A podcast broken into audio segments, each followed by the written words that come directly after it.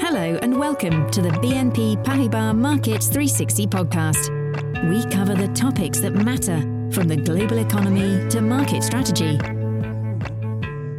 Hello everyone, I'm Trevor Allen, Head of Sustainability Research at Markets 360 here at BNP Paribas. I'm absolutely thrilled to be joined today by Megan Dale, Sustainability Research Analyst on my team.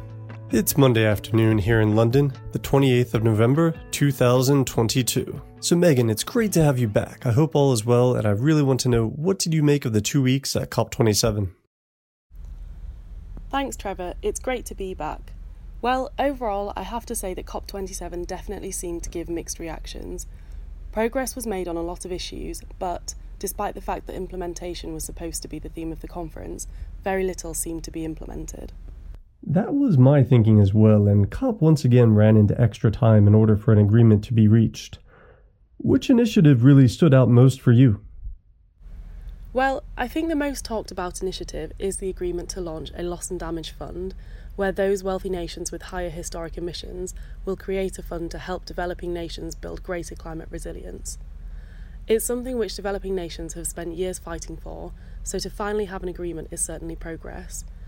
We think the fund could increase foreign direct investment into emerging market countries by helping to de-risk investments into energy infrastructure and climate adaptation projects. At the same time, however, it's important to see the limitations. Countries don't face any legal liability for historic emissions, which was a necessary condition for some high emitters to agree, and also many of the details, such as the size of the fund and the beneficiaries, are currently missing, as they are due to be fleshed out by COP28 next year. So ultimately, given the lack of detail and legal liability, we do see a risk that this initiative may become another unfulfilled promise, as has been the case so far with the long-awaited $100 billion annual climate financing for developing nations. Delivery for this was promised by 2020, but we are still waiting for the target to be reached. Yes, there seems to be some disconnect between ambition and execution, as highlighted by this ongoing delay. Was the delegation able to make any further progress on the delivery of the $100 billion of climate funding? Sadly, progress has been very little, as the expected delivery date has been pushed back again, this time to 2025. That said, this was in line with our expectations, as a lot has happened since the COP26 discussion last year. Mainly, Western countries are facing greater financial commitments, such as providing assistance to Ukraine and supporting households that are struggling to cope with high energy prices, while economic growth is slowing. Thank you, Megan. So what other options do emerging market countries have to really raise capital to fund adaptation and green energy projects? So a positive during the conference was the focus on the voluntary carbon offset market.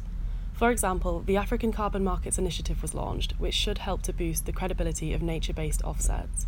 By 2030, the scheme is aiming to see 300 million credits produced annually, which would equate to around $6 billion of income for the continent. We see this as a key example of emerging markets taking climate funding matters into their own hands, and we expect to see voluntary carbon offset issuance rise as a result.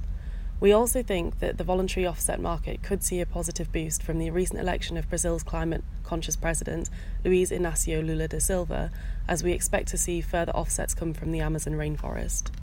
It's important to note that, for these new initiatives to succeed, we need to see detail in the framework around how the schemes will ensure transparency, high project quality, and verified accounting. Okay, so that does seem like a step forward. However, contrasting this progress, it does not seem that most countries have followed through from the agreement of COP26 to revisit and submit more ambitious climate targets, effectively known as the NDCs, or the Nationally Determined Contributions. What happened there? Well, as you know, the EU was the only major emitter to increase its 2030 emissions reduction target to a 57% reduction, up 2 percentage points from its previous goal of 55%. This was below our expectations, however, as we thought the bloc would aim for a minimum 60% reduction. On the plus side, at least the EU is attempting to keep up some kind of momentum in the face of today's tight energy markets and lobbying from the oil and gas sector.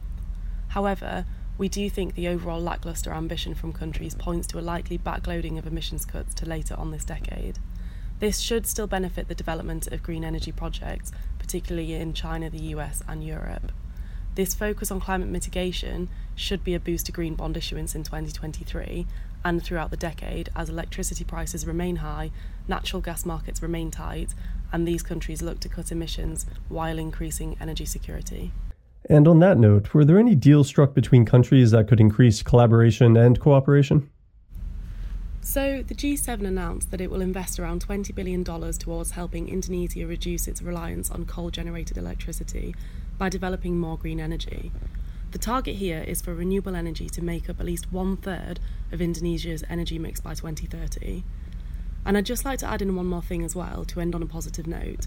It did seem to be the case that the US and China have put their past issues behind them and that they are now more open to working together on climate issues.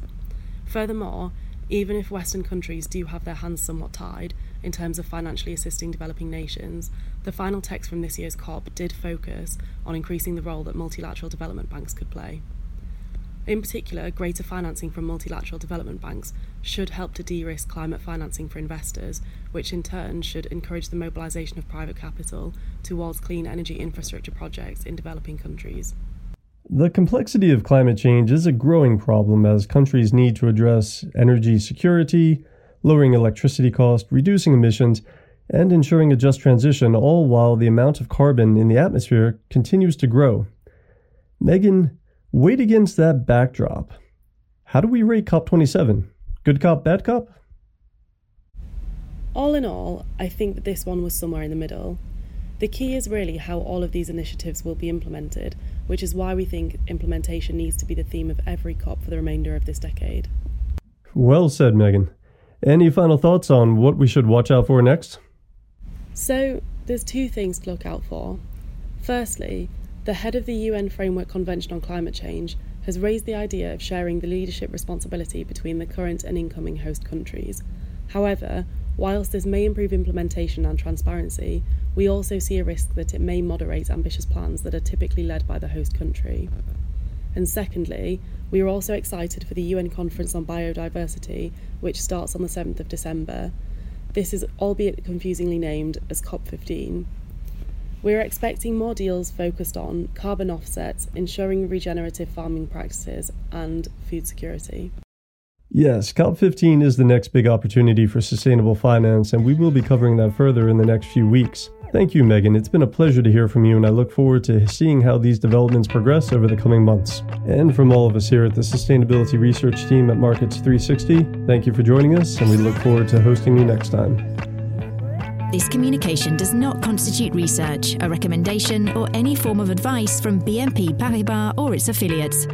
It does not consider your financial circumstances or objectives, and it may not be suitable for you. It should not be copied or reproduced in whole or in part.